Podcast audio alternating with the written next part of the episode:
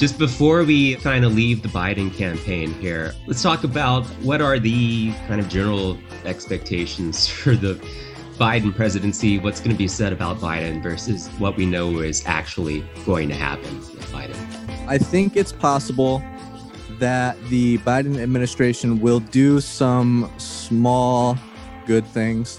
I think that's also going to depend on how much we we pressure them to do good things we can we can shoot for the moon and, and hopefully get a few crumbs here and there. I see the student debt thing drop from fifty thousand dollars to ten thousand dollars in just a couple days. No, um, this is news to yeah. me, Mike. Don't tell me. Sorry to break it to you, oh. but it went and, from you know, fifty thousand to ten thousand. Yeah, and okay. you know he's not even in office yet, so sorry about that. Sorry about that. But I do think we can put pressure on him and, and maybe get it back up to fifty thousand if we let them know that that's unacceptable. If we actually organize and protest in the streets at a at a certain level. Like i think we can push them to do little things like that. $50000 is you know significant but it's obviously not total debt relief. So i think it's possible to, to get it back up to a number like that. I was about um, to say, I think you're right because when you factor in multiple years of college plus interest, even fifty thousand doesn't really do it for a lot of people. So the fact that he exactly. won't commit to that, ugh, yeah, oh man, you know, these are very incremental changes that are going to happen, if anything. Obviously, if we've seen the floating of, of Susan Rice and Michelle Flournoy as defense secretary, we we pretty much have a good idea of what's going to happen yeah. there. His, his Pentagon transition team, his uh, DoD agency review team is basically just uh, everybody from all of the biggest organizations funded by the defense contractor industry and all that stuff. So that seems like a, a pretty obvious uh, sign of what's to come as far as foreign policy. And to me, honestly, that is like the thing we should be screaming about the most. Obviously, like we we should not let this happen the way we know it's going to happen. That's my biggest concern by far. Nobody seems to be talking about this this foreign policy team that they're putting together. These people are, I think, likely to be a lot more competent in that in exactly. that area than the Republicans were. But I mean, if we're talking about a potential Trump coup, in terms of foreign policy, maybe that would be for the best to have him attempt a coup. And uh, the country just goes down in some like late Soviet era style collapse. Um, the late era Soviet Union, also known for its uh, gerontocracy. Yes, um, I have. I, I, didn't hear that word until like six months ago, and then I found out that it was something people were saying like 40 years ago. Yes, when you are ruled by people like Dianne Feinstein, and you just googling yeah, that word just now. Yeah, yeah, yeah. yeah. Dianne Feinstein and Jerry Nadler literally shitting his pants on camera. Oh my um, god! How did that not? Like how is that happened. not like? The, the the amount of if that that that's what sucks is that if it was just any old like if someone had like shit themselves on a security camera at a gas station it would have gone online and that person would have been embarrassed for all eternity. And jerry nadler did it and only really i found like like particularly like progressive and leftist and maybe like right wing i guess. Maybe the right wingers picked it up too. But like it, it wasn't yeah. it wasn't a big story. It wasn't a, like you and i know about it but my mom definitely doesn't know that jerry nadler shit himself on camera and like these um, liberals on MSNBC, they don't even talk about these Democrats shit in their pants. Fucking liberal media. no, there was a lot of meme potential there that went unfulfilled, and you really hate to see it. There's just so there's been there's a problem with the Trump administration. It's just too much, like too much of this stuff to like address in its own way. That could have been like a whole week's worth of memes. But you know, the next day is just Trump. His dumbass is just going to do something else. It's going to distract everyone, and we can't even enjoy like the just insanity of it all. It's just it moves too fast. Mm-hmm. Jerry Nadler's bowels are moving too fast. Well, yeah, obviously. Um, can, can I ju- can I just real quick my hopes and and uh, and expectations for the yeah, Biden campaign? Yeah. What Mike brought up just now about the lowering of ambitions with canceling student debt really puts a huge dent in what my hopes are, even let alone my expectations. Because one of the major hopes that I have, I, I, I was I, I was always for the notion of going after people in the Trump administration. And in the cases, and the people I had on that list earlier were people like Betsy DeVos and Louis DeJoy, the assholes, I like to call them.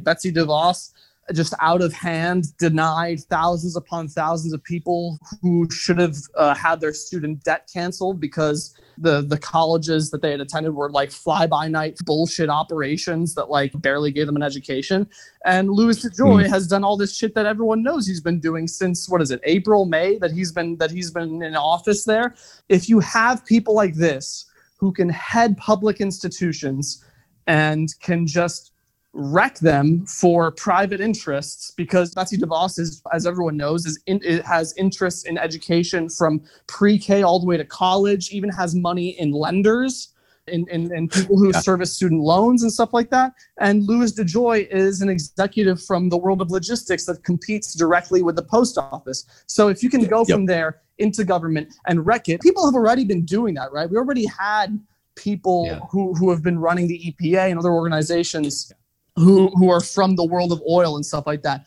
But there is a public interest and it is represented by the government yeah. and it needs to be protected. It is kind of nice to see in a way comrade Trump destabilizing the United States. You know, Joe Biden, I, am pretty sure he likes William Barr. like I'm pretty sure. Probably oh he's like God, friends. I know. mean, they're all friends. It's a, it's they're a, all friends. It's a well, big club, and you ain't in it.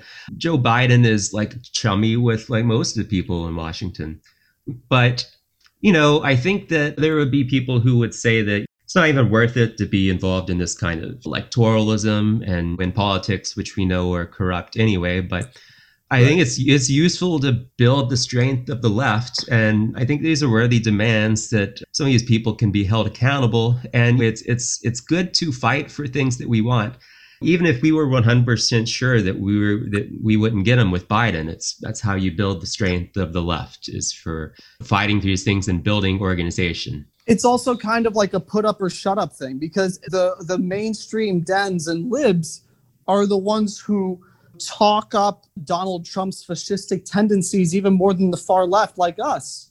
They're the ones uh, they're the ones who, who really are, are running around with their hair on fire about how terrible he is if that is the case, let's be real about what the consequences for this kind of behavior should be. All right, let's kind of. Uh, uh, sorry, I had my, my big old rant. You want to go to the, the good old days then? I always just cut out everything you say anyway. So. Okay, excellent. nah, well, like, um, it's been kind of a freewheeling conversation, but there's been some good stuff. So let's talk about, while we've got you here, Mike, the good old days, or at least the better days, working for the Bernie campaign. How did you get started working for Bernie in 2020? Were you working for him in 2016? No, no. Uh, actually, 2016, Bernie's campaign, I volunteered, and it was really the first political action I had ever done, to be honest. Just knocked some doors and had a good time, met a lot of people. But then immediately after he lost the primary, I was in Philadelphia for the convention I had witnessed some low level corruption with with the delegate caucuses and stuff like that in Orange County. I was pretty like I kind of just dove right into how big of a facade the Democratic Party was immediately. And so, but I did take it upon myself to work for the Democratic Party to certain degrees, state and local campaigns, about 20 of them over the next three and a half years, and uh, just did everything I could in that time and then apparently it was enough to get hired to the campaign in a decent in a decent role. I had ran some other field operations for uh, governor of Nevada and state assembly stuff like that. So I kind of just did what it what it took to actually get in there in a good amount of time and also had a lot of references too. I actually volunteered in 2020 for like probably 3 or 4 months pretty much full time before I actually got hired, but it eventually happened and I was very grateful for that position. Everybody that I met, including you, it was a great time. And yeah, honestly, it was my it was my greatest experience ever in electoral politics, just because everybody was so passionate about what they were doing, and I didn't have to ask anybody to work hard. I didn't have to like check up on anybody. Like everybody was 100% in. There were a lot of people who got hired for Nevada in particular. That was one of the good things about the Bernie campaign is I know a lot of people. It's like it, they didn't necessarily have a lot of like high profile experiences working in politics or a lot of time they didn't have much experience in politics at all they'd organized for other things But mm-hmm. Bernie campaign was good about bringing people in who just were down for the cause and kind of demonstrated that they were going to work hard for the campaign and continue to to be engaged in the fight from here on out, whatever form that takes. Yeah, I was I was certainly a little bit concerned going into it that I wasn't really sure how establishment friendly the whole campaign would be. So I, I honestly wasn't sure um, if I would have to tone down my message, tone down my approach. I wasn't sure what kind of people were going to be directly above me, but when I got there, I was I was very pleasantly surprised learning that during the hiring process, we were definitely looking for people that were passionate Bernie supporters as opposed to politically experienced Democrats, right? Like we actually mm.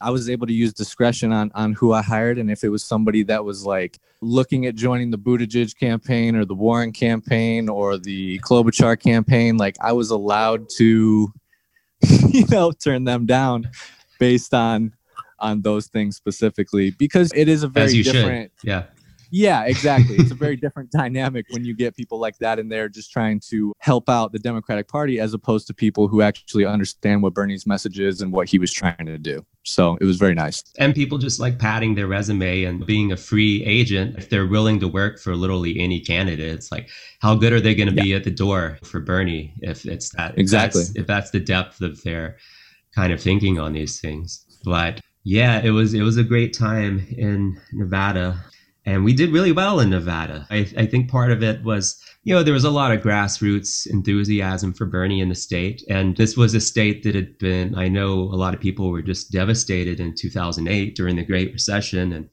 a lot of Latino families and other families who lost their homes. And so I think there was a real appetite for um, that kind of message. And uh, I think so. For that kind of campaign. Nevada specifically, and this is, what I try to explain to people after things started to go downhill, but Nevada was the only state that Bernie overperformed in. It was a caucus, so that makes a big difference. But in general, that was the biggest paid canvas program of any presidential campaign ever. And it showed, in my opinion, that was why we won by such big margins. And that's how we could have continued to win in big margins. And Unfortunately, they decided to basically pull the plug on paid canvassing as soon as Nevada was over. They pulled the plug on a lot of things. I know there were a lot of organizers who were sounding the alarm about this, about how we needed more investments in field. And um, the campaign was in California for a long ass time, and it shows they really built something there. And they built something, I think, in New Hampshire and in Iowa and some yeah. of these later states, I think it was just a strategic failure, unfortunately. Like they thought they could win these first states and then do well on Super Tuesday, and it would all be downhill from there. I think what they didn't realize was that in terms of the media narrative, like the media was never going to give Bernie the benefit of the doubt or never let him win these kind of media cycles in the way that they would let Joe Biden win them, or like in the way that like Trump won them in 2016 when he ran this kind of outsider campaign. It was like the media was never going to give Bernie credit for anything. One really single example of that that I'm sure you guys were aware of, but I just want to let our audience know was when in in, tw- in, in 2016, Bernie was uh, giving a speech to thousands of people because he had just won a primary, and instead the major news networks kept their cameras and attention on an empty podium for Trump. Yeah. Yeah, and that's just a dynamic you've you've just seen throughout. It's and Bernie made like good use of those like post victory speeches. I remember back in 2016, one of my favorite moments of the campaign was after he won New Hampshire. It was the first primary we won, so it was like there's a lot of excitement and because we were beginning to realize that okay yeah this thing could be real. And but he used that speech to do like an impromptu fundraiser. He told everyone to go to berniesanders.com and donate to his campaign. And literally so many people donated in that moment that they crashed ActBlue.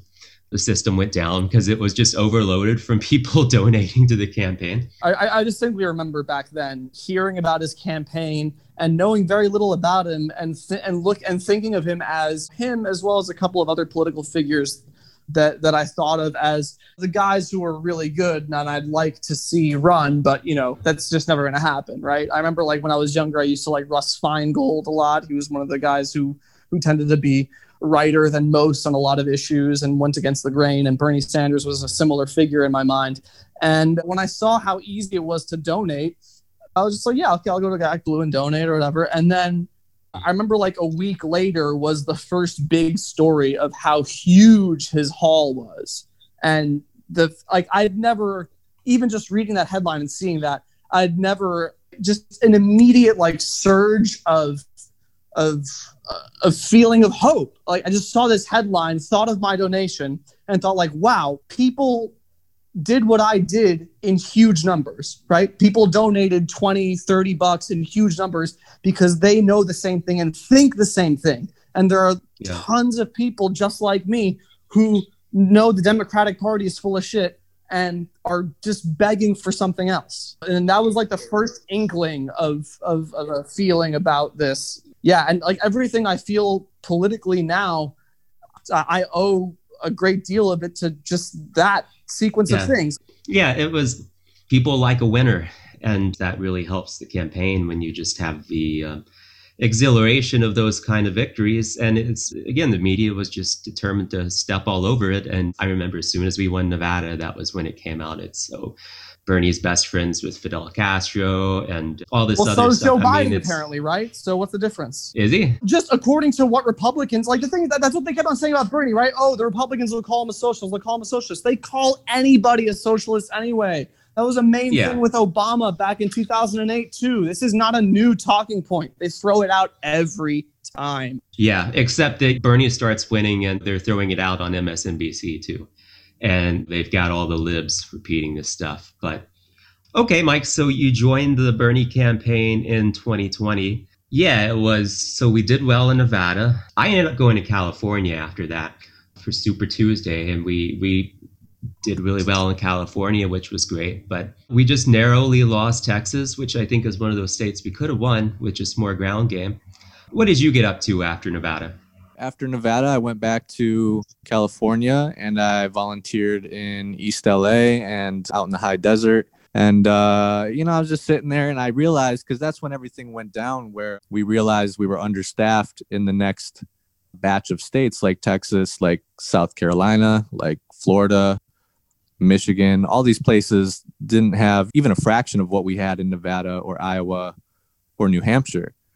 So the field organizers got together and tried to send a letter to Faiz at the top of the campaign and basically got ignored.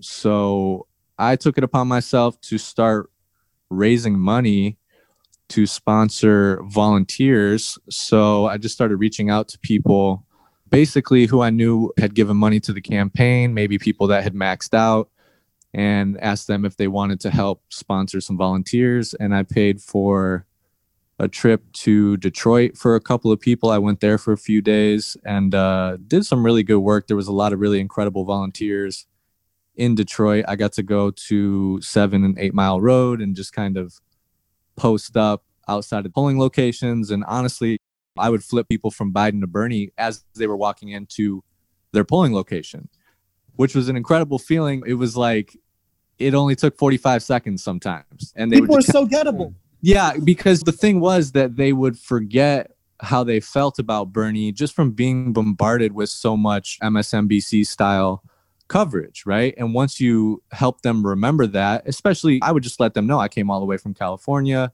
I really believe in Bernie.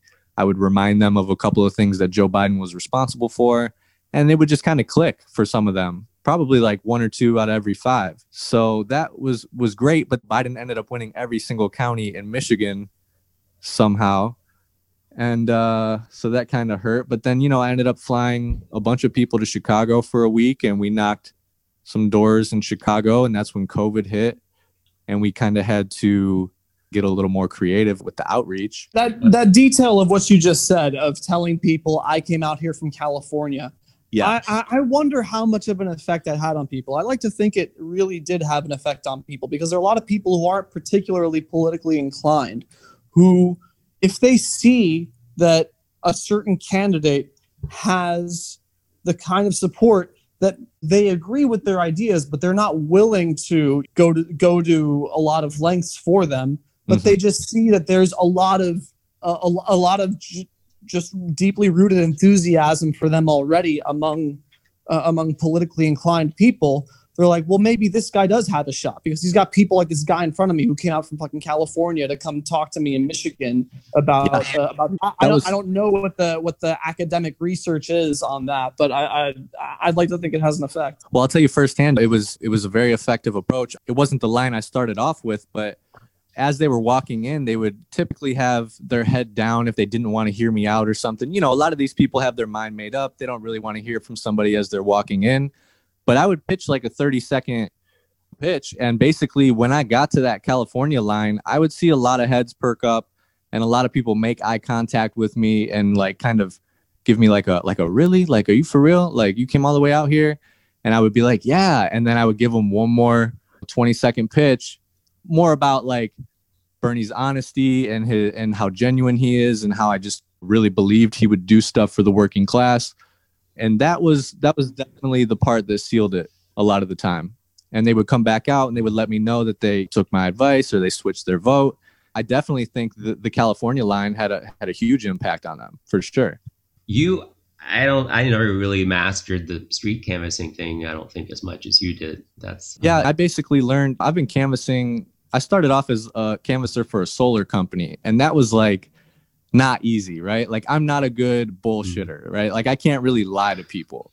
But when I switched over to politics and and specifically for Bernie Sanders, it was just the easiest thing in the world for me because I had already been through the toughest canvassing situations and circumstances from being in Staten Island on, on the in the front yard of some super rich old mean mean motherfuckers, right? Like they're screaming at you to get off yeah. their property. They don't want you there. Yeah, then, Staten Island is yeah Italians in the KKK. yeah, exactly. Yeah. So it should really be part of New Jersey. I did New Jersey too. Yeah, I did a little bit of New Jersey. So wait, I'm sorry, sorry. Wait, before you continue, you say canvassing. Were, were, you selling solar panels? Were you like advocating for solar panel legislation of some kind? What, what no, was I was deal? actually like selling solar panels. Yeah. Ah, okay. Which is a tough pitch, trying to get them to make a twenty thousand dollar purchase on the spot, right? Like it's not easy. It's not easy work. So fast forward to Detroit five years later, and just like understanding that the best thing you can do is to try and get a, a genuine connection with somebody in that moment because it's all about trust, right? It's about common ground, it's about trust. And it's very tough to gain trust within a one minute pitch. So you learn that it has a lot to do with body language, it has a lot to do with eye contact. And you could just feel some of the connections being made in that moment just by approaching them in a genuine, honest way, which is tough to do, obviously, when you're street canvassing, because people are like, they think you're trying to sell them something immediately. But if you can let them know that you're not and that you actually have their interest in mind, then uh, it can go a long way in a very short amount of time. So you were in Detroit, and then uh, we were in Chicago together for a little while, working on the campaign there. Things that started start to go downhill a little bit before then, and unfortunately, as soon as COVID hit, things just got worse. But what was um, what was your take on some of the faults of the campaign, and, and particularly around this time when they started to become maybe more apparent? Yeah, I mean, you know, when we were in Chicago, that was basically the last chance that we had to, to, to make up the ground that we had lost after Super Tuesday. And when COVID hit, obviously that made it really tough. Bernie's ground game was pretty much the only thing keeping him in the race. But, you know, the big debacle with the field organizers basically begging for more funding in the field, learning that Texas only had, from what I heard, this might not be fully accurate, but from what I heard, Texas had one regional field director and zero field organizers or at least that was the case just a week or two before Texas's primary. So places like Florida and and Illinois and Michigan, which should have had 70, 80, 90 staffers, ended up having a dozen or two dozen at the most.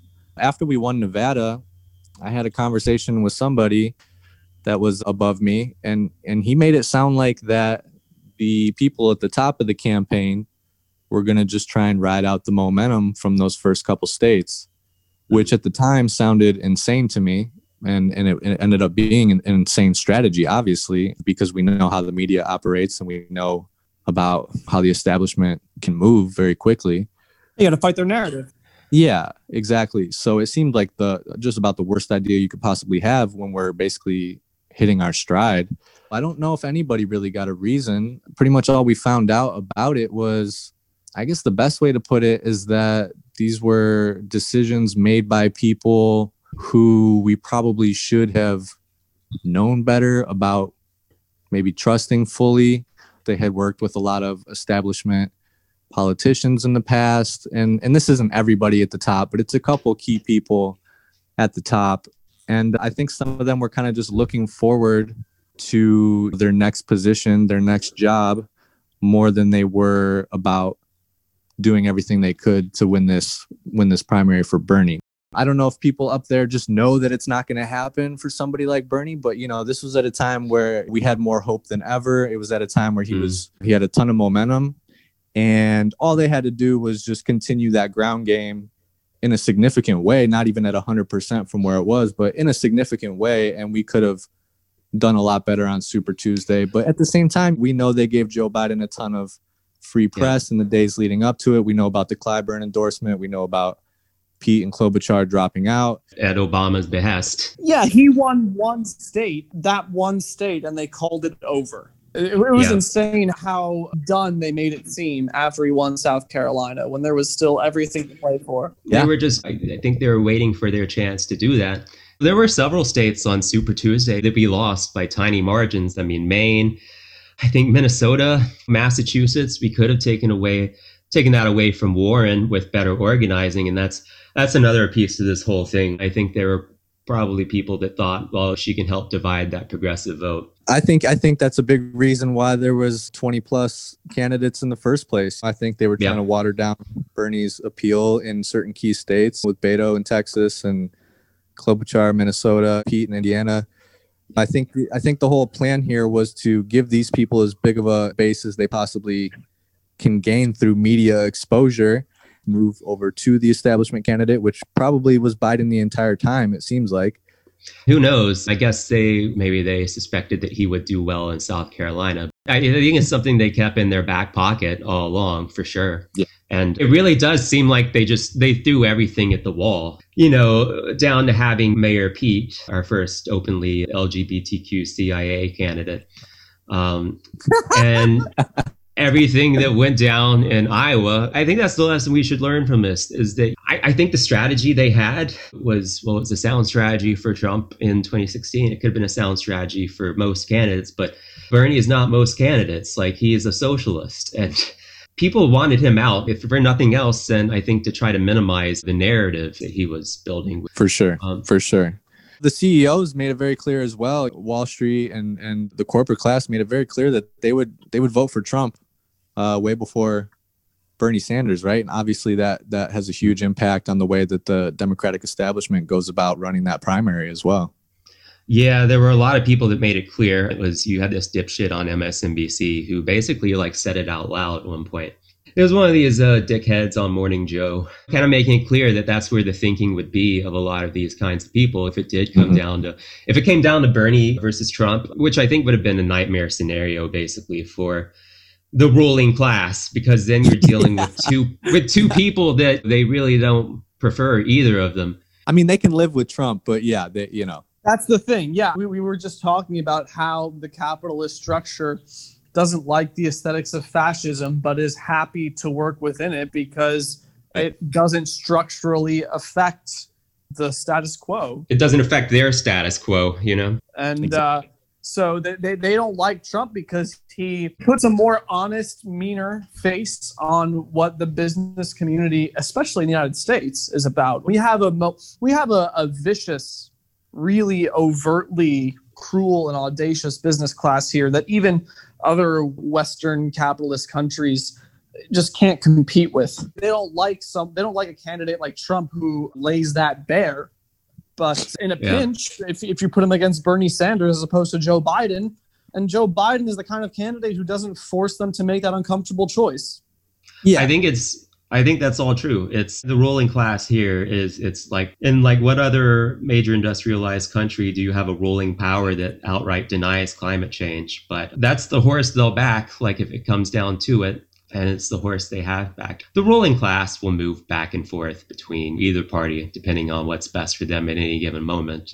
You know, in the 90s, that was Clinton because arguably he did more damage than the Republicans were able yeah. to do at the time because he passed NAFTA and he did a lot of these things that politically were hard for the right to do, but Listen I mean, Liberal. You got to read that book, Thomas Frank. Read Listen Liberal, and in particular for what you're just talking about, John, the chapter called It Takes a Liberal.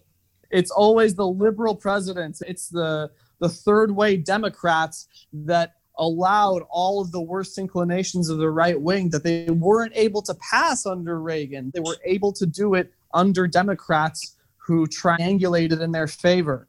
Yep. Yeah. Plus, he's for certain sectors of the ruling class. It was, I mean, Clinton wasn't that gay friendly, really. He was socially conservative in a lot of ways. But DOMA. I mean, I mean, yeah, neither, neither was Biden. No, these people have horrible records on a lot of these things, but the ruling class, they, if it becomes helpful for them to put kind of a socially liberal like sheen on these things from time to time and they'll get behind that if they determine it to be in their interest. Intersectional imperialism, rainbow hmm. capitalism. It's. it's Have uh, you seen that meme? Will you give us? will, will you give us uh, free healthcare, or like, will you stop bombing us in the case of like Middle Eastern countries, right? And it's like Republicans no, and then Democrats no with like rainbow flag emoji and hashtag BLM. yeah. yeah. Yeah. That, that that sums it up so perfectly. Yeah. Yeah. So it was, um, and without necessarily disparaging people who worked higher up on the camp. I mean, you know, I think there was some people whose heart was in the right place. Oh yeah, to be to be clear, the people directly above me were were all incredible. They were passionate Bernie supporters and I had no doubts about any of them, but you know, the people one step above or maybe two steps above them is where things get a little a little mm. debatable. Yeah. I think you do have a lot of these people whose heart in some ways is genuinely in the right place, but you know, your heart can be in the right place, but you know, it helps to have kind of a, a reality based, Marxist based analysis of things to to be able to actually realize how things are going to play out. There was a lot of talk on the ground, just real quick, about the the treatment of the grassroots organizing outside of the actual campaign and how they were treated by the campaign. I heard, I heard all about it, especially in California, but you know they they very much neglected a lot of the things that made the 2016 campaign so great and and sometimes almost disallowed it there, there's a couple people one in particular one that went around the country chalking bernie's name in, in public places and and he he gained himself a very very strong following just from chalking bernie's name there was times where the campaign wouldn't let him do that at certain events there was no honk and wave type events. They were they were essentially banning certain grassroots organizers as well from from working on the campaign. Hmm. They were very and and I don't know why and I don't know whose decision this was, but um, they definitely decided to not pump up or support the grassroots. It was a very unique, like you say, grassroots uh, energy in 2016. Yeah. And, uh, you know, in some ways in 2020, I think maybe they overthought some things and um, yeah, because you know, right now the Democratic Party, especially with this the losing seats in the House, a lot of people are spinning this narrative like it's a bad look for the party to be tied to the activist community. Can you name even one particular policy that outside of the progressive wing that mainstream Dems gunning for? Like they, they, I, I'd be hard pressed to articulate one thing there's just no positive politics. And again, not positive in like this kind of ethical way, but in a sense of proposing something like, here, this is what I want to do. They don't want the Green New Deal. Joe Biden doesn't want it. Jon Ossoff, I just saw recently, doesn't want the Green New Deal. What the yeah. what what use are you if you're like just well, a few years older than me, if you're a young man and you don't want the fucking Green New Deal? I expect that almost from people who are almost done with this fucking movie in their 70s. You know what I mean? But if you're 30 right. something Okay, early 30s, I think Jon Ossoff is right. Maybe a little over 35. I don't know, but he he looks very young and acts it. Uh, yeah. If you're at that age and you're not for the Green New Deal, there is something seriously wrong with you. Yeah. The adrenochrome really helps, I think, in his case. But oh. no, I think the campaign just became overly cautious in some ways and maybe poll driven in some ways which is the way the Democrats generally are. Half the time they don't even read these polls correctly, I don't think, or they just, um, I mean, I mean, we should. Some people are poll driven, and you know, you got a fair amount of people who just are cynical. Yeah, the Democratic Party knows that its constituents want younger politicians, right? But you know, this is why they they breed candidates like Buttigieg, right? Who who appeal. Yeah aesthetically, but not at all ideologically. You know how like you might have those army men toys that are like injection mold plastic and it's meant to be exactly the same shape, but one of them's just a little warped and a little different than the other. Like that's Ossoff and Buttigieg right there. They're like two guys from the same fucking plastic injection mold. Joaquin Castro too is someone I haven't really been impressed by. They've been trying to push him for a while and never really caught on. But I, I just saw a couple of days ago an article about how we are already at a point now where we have to pull carbon out of the atmosphere. It's not just a question of lowering what we put into it anymore. We're already at that point where if we want to get out of this, we have to get the pail and bucket out the water that's coming into the ship. It's not enough to plug the fucking hole anymore. We're already there now. So even that 2030 deadline that people have been talking about for so long that the UN said, however many years ago, two or three years ago, that we had until 2030 to get this shit under wraps, that's already not enough anymore. And I'm tired of people as young as Jon Ossoff saying he doesn't support the Green New Deal. What the know. heck? What what use is he? Yeah, and you know Biden's gonna put uh, Mitt, Mitt Romney in his cabinet almost no. guaranteed. Damn I mean, it. These it's guys possible. are you you've perhaps yet to reach my level of cynicism, young grasshopper, about the Democrats. in the meantime, in, in the meantime, Bernie Sanders is on a huge media tour, just begging to be ignored in the position of Secretary of Labor. That's basically what Biden, what what uh, what sorry, I'm Biden, but Bernie as a Secretary of Labor would be is he would have a fucking window job, and he's begging for it. It's I, yeah, it's I'd be, be rough. I'd be interested to see. I don't think he's going to get it, but what Bernie would do with something like that, it would be a little bit of a platform. I mean, he has a platform now, but I would like to see people like Bernie just run that kind of full time activist, like kind of full time campaign and just hold rallies all the time. And, yeah, the know, best I thing do... he could do, the best thing he could do as Secretary of Labor is take the job and then leave after a week right? Uh, is, to, is to accept the job and then be like, I'm not getting to do all the things that I know need to be done. I can't be here, and that would put more pressure on the on the Biden administration. That's about where Mike's phone died, unfortunately, cutting our conversation a little short. But He'll be back on the show before too long. We're just about to get into a conversation of kind of where we go from here, how we stay involved, how we make a difference, which I think is to continue to be involved in efforts that you enjoy, that you feel are meaningful. Organization, activism, uh, join a socialist group, uh, DSA, PSL, whatever work you find meaningful and important, whether it be working for a candidate or engaging in, in protest and direct action. So, but we'll have Mike on uh, before too long and uh, be speaking with other activists as well, people who are going to help show the way forward from here. In the meantime, uh, look us up on iTunes, look us up on Spotify, give us a subscribe, a rating, review. That really helps us out. Uh, check us out on social media. We're on Twitter, Instagram, Facebook, and um, we'll also be on some other platforms before long. So stay tuned for that. And uh, yeah, catch you next time.